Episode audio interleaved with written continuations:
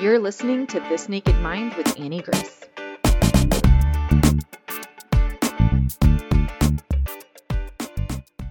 Hi, this is Annie Grace, and welcome to This Naked Mind podcast. And I'm here with Marci. Hi, Marci. Welcome. Hi, Annie. Thanks for having me. So good, so good to have you. So, why don't you sort of take us back to the beginning in your relationship with alcohol? Where did it all start for you? Um, I would say it started. So I'm Italian, um, and when it really started, my grandfather made his own wine and it was terrible. So they would dilute it in Sprite to kind of give us a taste, kind of build the taste of alcohol. Um, so I can remember these these very light pink drinks that we would drink as kids, and um, we actually, I mean, it, it, made us feel grown up, but they were just absolutely terrible. So we would try it and then we'd move on to, to Sprite going on for that. But I would say really my alcohol journey started when I was probably a teenager. My friends and I would sneak alcohol at my parents' liquor cabinet, right? And I was the I was the straight A student, like never got in trouble. So this was kind of my way to rebel is to, you know, sneak drinks away and then top the bottle up with water and blame it on my brothers if we ever got caught, right? So um, that's kind of where things started there. And I was just a social drinker, right? So I went to one of the most Greek universities in the country, and there's a lot of alcohol. And it was actually one of the wealthier um, universities too. So there was never short supply. Um, parties everywhere, and and so we would drink a lot. And it really, the thing is, I was never really a just have one drinker. So when I would go out and party, it would be kind of to the point of blacking out. And I can't tell you how grateful I am that nothing ever happened. Kind of mm. walking around a college campus when I had absolutely no recollection of it the next day. Right. So it started to build, and I didn't really notice because it's college culture, right? Like everybody's drinking, everybody's blacking out and passing out on the lawn, and it's hilarious. Um, but I missed a lot of opportunities from that. Like I was actually just thinking the other day, I was one credit short from minoring in statistics. I have a um, a bachelor's degree in business. I was going to minor in statistics, but the last class that I needed was Friday mornings at 8 a.m. And there was just no way that I was going to be at a class Friday mornings at 8 a.m. So I just threw that, you know, all the work I had done away um, in order to kind of save my social life. So um, alcohol kind of became the thing that we did. It was just, you didn't need an activity, you were drinking. That's how you kind of spended the evening. And then it took a different turn. So I studied abroad my junior year in Australia. Um, and Australia has a very heavy drinking culture. And I, that was the first time I, I was actually depressed. So I didn't know kind of what depression was, um, but I ended up spending a lot of that time in my room. It was a, a very small room, and I would hide wine boxes um, under my bed and just like, you know, watch things on Netflix um, nonstop, drinking every day. Um, and that was kind of how I coped with the pain and um, and grief of depression. And eventually, you know, I got on some antidepressants, but that was my immediate go-to is just alcohol. If it won't make me feel better, it'll at least help me sleep, or it'll at least help me feel nothing, right? So um, that was kind of the first bout of depression. I had another one um, in law school. I was in law school. I can remember the it was on my birthday, which is in September, so early in the year, and I spent that that um, in a property law class crying in the bathroom. And it's not just because property law is one of the most boring things. It's because I just knew this wasn't right for me, and I was really starting to get depressed. And so again, my alcohol use just skyrocketed. It was every day. It was all day. You know, it was just really out of control but that's that's what i knew to help me get through it, right? You know, I had to even get this, I had to use this band aid to even make the steps to go to a doctor or to try to exercise or to try to do something else. So um, eventually that bout ended. Um, had another one and you know just repeated the pattern right and when i was when i was depressed I, eventually i met and married my husband and when i was alone it, no one saw how much I was drinking, right? But when I married my husband, it became a lot more obvious. So that's when I started sneaking alcohol like I was a 16 year old, right? I would take sparkling waters and I would top it off with vodka so that he'd think I'm drinking water when really I'm drinking alcohol. I would stop by on the way home from work and buy, you know, small small bottles of vodka that I would hide in my drawers that I know he's not going to go through, um, so he wouldn't see the, the empties in the in the container. So um, hiding it became a real key part there. I was just embarrassed by how much I was drinking. I did not want him to know it, but I also couldn't stop doing that. Um, I would say things changed for me. You know, they, again, it was the it's an up and down, up and down. Um, I went back into the the spiral of just kind of drinking socially, but socially as you get older, you get more opportunities, right? So networking events, you're going to be drinking, um, going out to dinner, going to the movies. Even now, they serve wine at the movies, right? Like the number of places that you can drink just continues to grow and grow. So it didn't feel like a pattern. It felt like I was kind of adulting at that point. Mm-hmm. And so, what happened next? Well, so I, this is kind of my favorite time of year, right? Like I love resolutions. I love kind of starting on a fresh, clean page. And so what I did one year, probably back in 2018, 2019, somewhere in there, I decided to try dry January. I'd heard, you know, read articles that alcohol may not be so good for you. And so I decided to try dry January. And I'm a person that dives into books. If I'm going to learn about something, I'm going to read all of the things about it. And so I grabbed your book and a couple other Quit Lit books and use that to go through my first dry January. And I think I probably drank two or three times. But, you know, one of those days it was like a really hard day. And one of the times, like it was a special occasion. And so it didn't really count. And so I did my dry January and I repeated that uh, every year, is kind of something that my husband and I did. And the one time I made it through dry January without drinking, I was miserable. I thought about drinking every single day. I was counting down to February 1st, ready to stay up until midnight to have my first drink.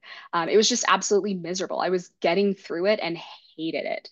So I knew that something had to change, but I wasn't really ready to to um, to admit it to myself, to admit it to anybody else. I think I had um, probably one of my worst evenings that summer where I drank just completely to blackout and I'm I'm I'm not in college anymore, Annie. Like I don't need to be doing this. And it was just really embarrassing for me and really dangerous. Like I got myself into some really bad situations.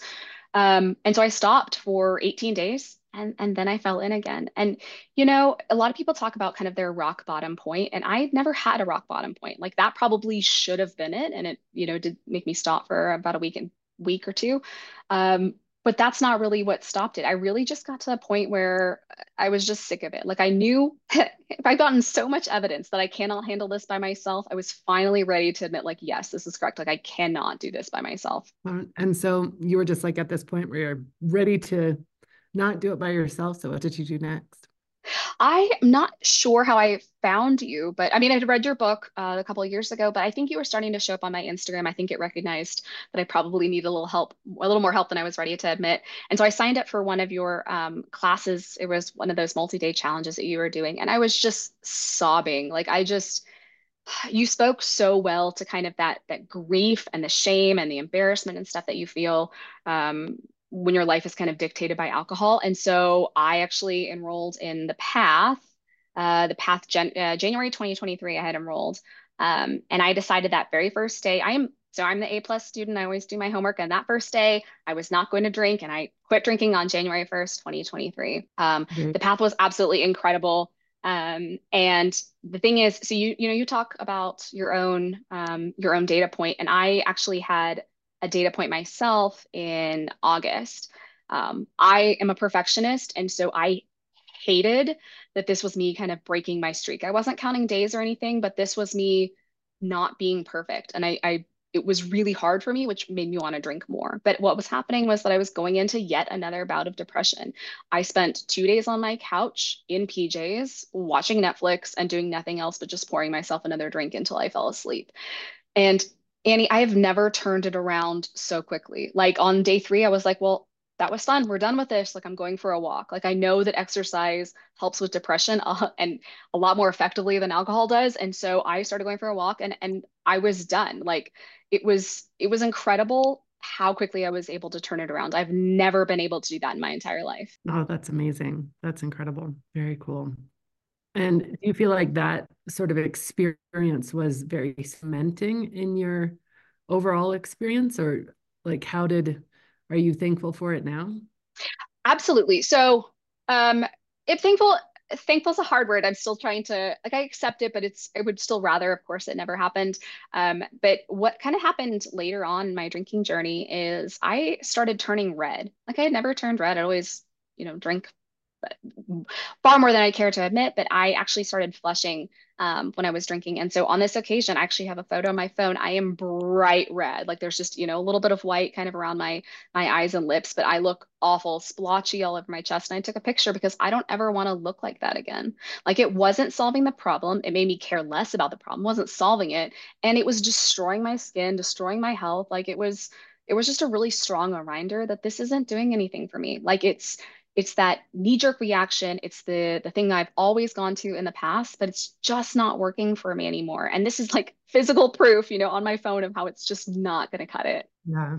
Yeah that's that's so good to have that kind of reminder um, for yourself. And also to just allow that like it is a self journey. Like you have to come to a point where you are the one who's ready and you are the one who realizes you know. And i think so much of um so much of our like even before we start something and a lot of that challenge that you had signed up for is all about like being ready to change right? Like what what needs to happen what needs to be true for you to be able to reach a point where you are actually ready to make a change. And i think there's there's kind of three key things and i'd love to know your experience if this was true for you but you basically have to know that change is up to you. That at the end of the day there's no one else coming for you and you have to know that it's possible and i think that's one where we really fall down in our culture especially if we've tried like with willpower to stop drinking before and we found it difficult we lose our belief that change is really possible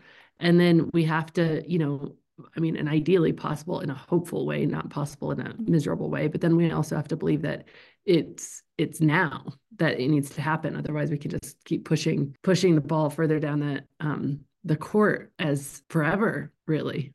Yeah, absolutely. I think you know that that kind of self efficacy of like, yes, this is on my hands. Like, no one's going to do it for me. No one can quit drinking for me. It, it has to be. It has to be me. Is kind of that that real key. And that the now, it's just really interesting to me that my it's it's as if my intuition kind of decided that this was the time for me. Like again, there was just not really any precipitant that said, you know, here's your your your lowest point, your moment. Like this is the reason that you have to change. It was just I kind of I kind of got tired of it, and then kind of believing it would work. It was, I, Amy. I am one of the most skeptical people on the planet. Like if you tell me your program's going to work, I'm going to say yes, great. Let me see your uh, money back guarantee, right? So I came into this fully expecting to use it, fully expecting to come in and say, thanks for the shot. I would like my money back, you know, whatever. And and I didn't. And it's just that's the thing to me is you the program turned me into a believer, right? Like I came into this fully expecting it to not work, fully expecting to have thrown all my money down the drain and wasted my time because you know there's a time commitment involved in change. Like change does not happen overnight,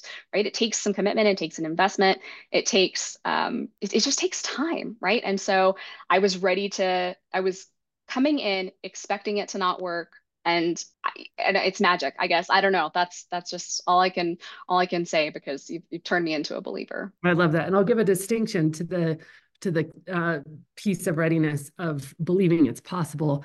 I think that it's you can be super skeptical but there had to be a part of you that was like but maybe.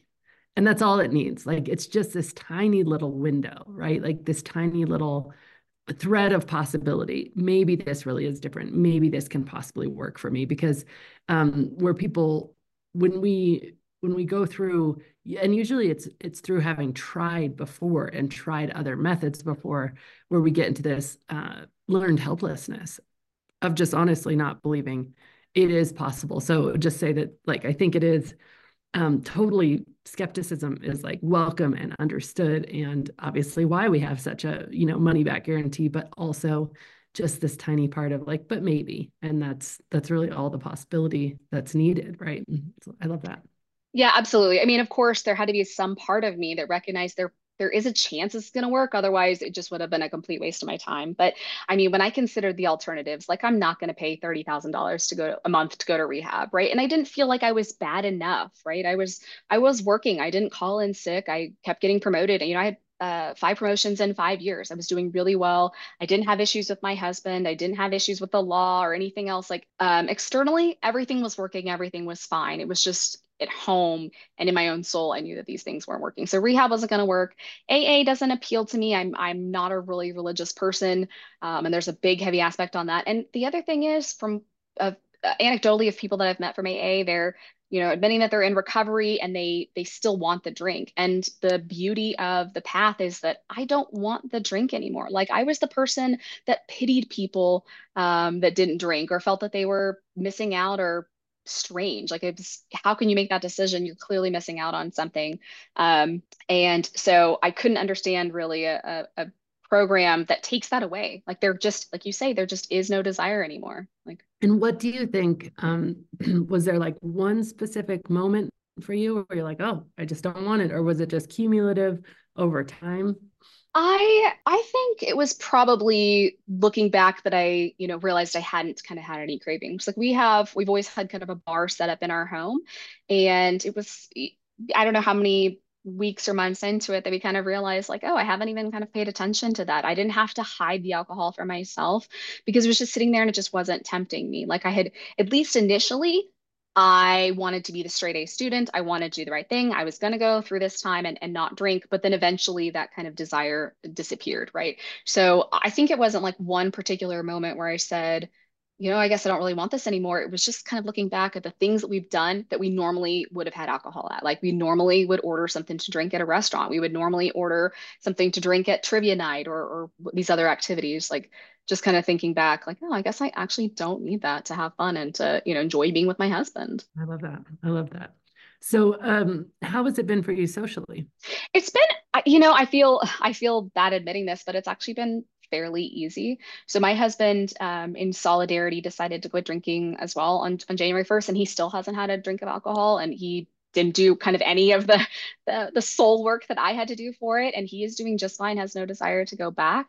I have friends who've just come up to me and they get really excited. And they're like, Marci, I haven't had a drink in, you know, three weeks or, uh, you know, they're just really excited. And I'm like, great, good for you. Right. So um, I think, I think part of the reason is that I was a lot of the instigator. Like it didn't matter what the activity was. I'm like, hey, should we grab a beer for this? Right. So uh, I think me not telling people that we should order a drink at this not normally drinking activity has kind of you know even things out that you know i'm just enjoying my friends for being my friends they've been really supportive and i've just been really lucky that way that's amazing. That's really cool. Um and and how has it been sort of career wise you know so i i think that the points of depression really tied into um the lack of fulfillment in my career right? So when i was in australia i was really working on my my business degree and i I really wanted, you know, I was going for it because I wanted the title and the salary. But as I was coming towards those things, it just wasn't, it wasn't hitting it for me. Right. And then again in law school, where I was in law school and I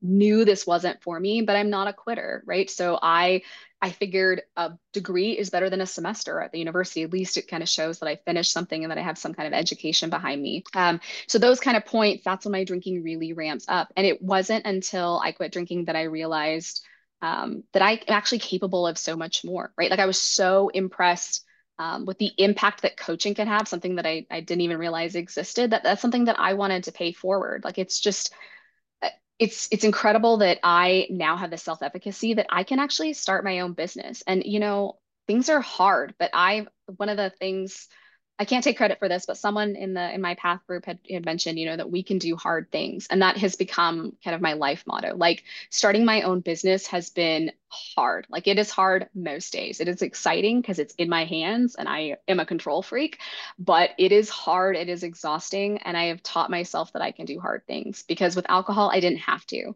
right? I would just quit.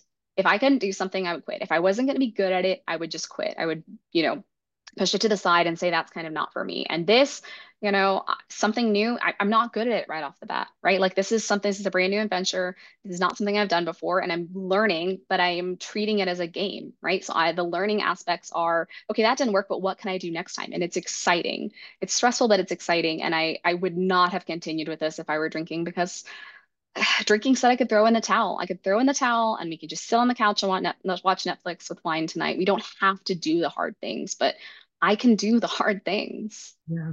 Yeah. And it's it's so empowering to feel like that's true on your own, you know, without needing the medicine, it medicine and very loose self-medication of a substance to be able to do those hard things. Just really, yep. really, really incredible. Absolutely. Very cool. Well, let me ask you the question to kind of finish up with, which is if you were going to go back in time and talk to yourself about sort of what uh, life is like now, what would you tell yourself? You know, the thing is, I don't think that there's anything I could have said to, you know, the past version of me that she would have believed. Like I was the person expecting to, you know, sneak alcohol into the retirement home. Like I was the person who couldn't understand why people didn't drink unless there, you know, was a religious aspect behind it because that's what people do. Like that's the benefit of being an adult is that you can drink, right? So there's not really anything that I could say to me to say, you know, to past version of me to say this is how how life is going to change.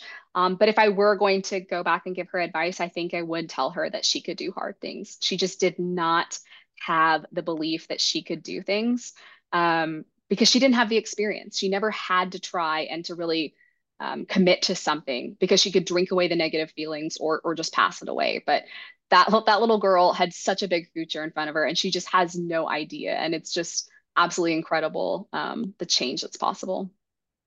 Love that so much. That's just awesome. Well, what a joy to have you and and hear your story. It's just been incredible. I love it. Thank that. you so much.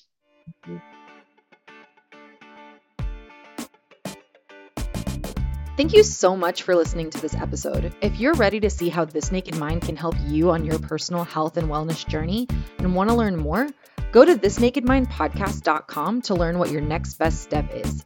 Again, that's thisnakedmindpodcast.com. We have all of our free resources, programs, social links, and more available for you there.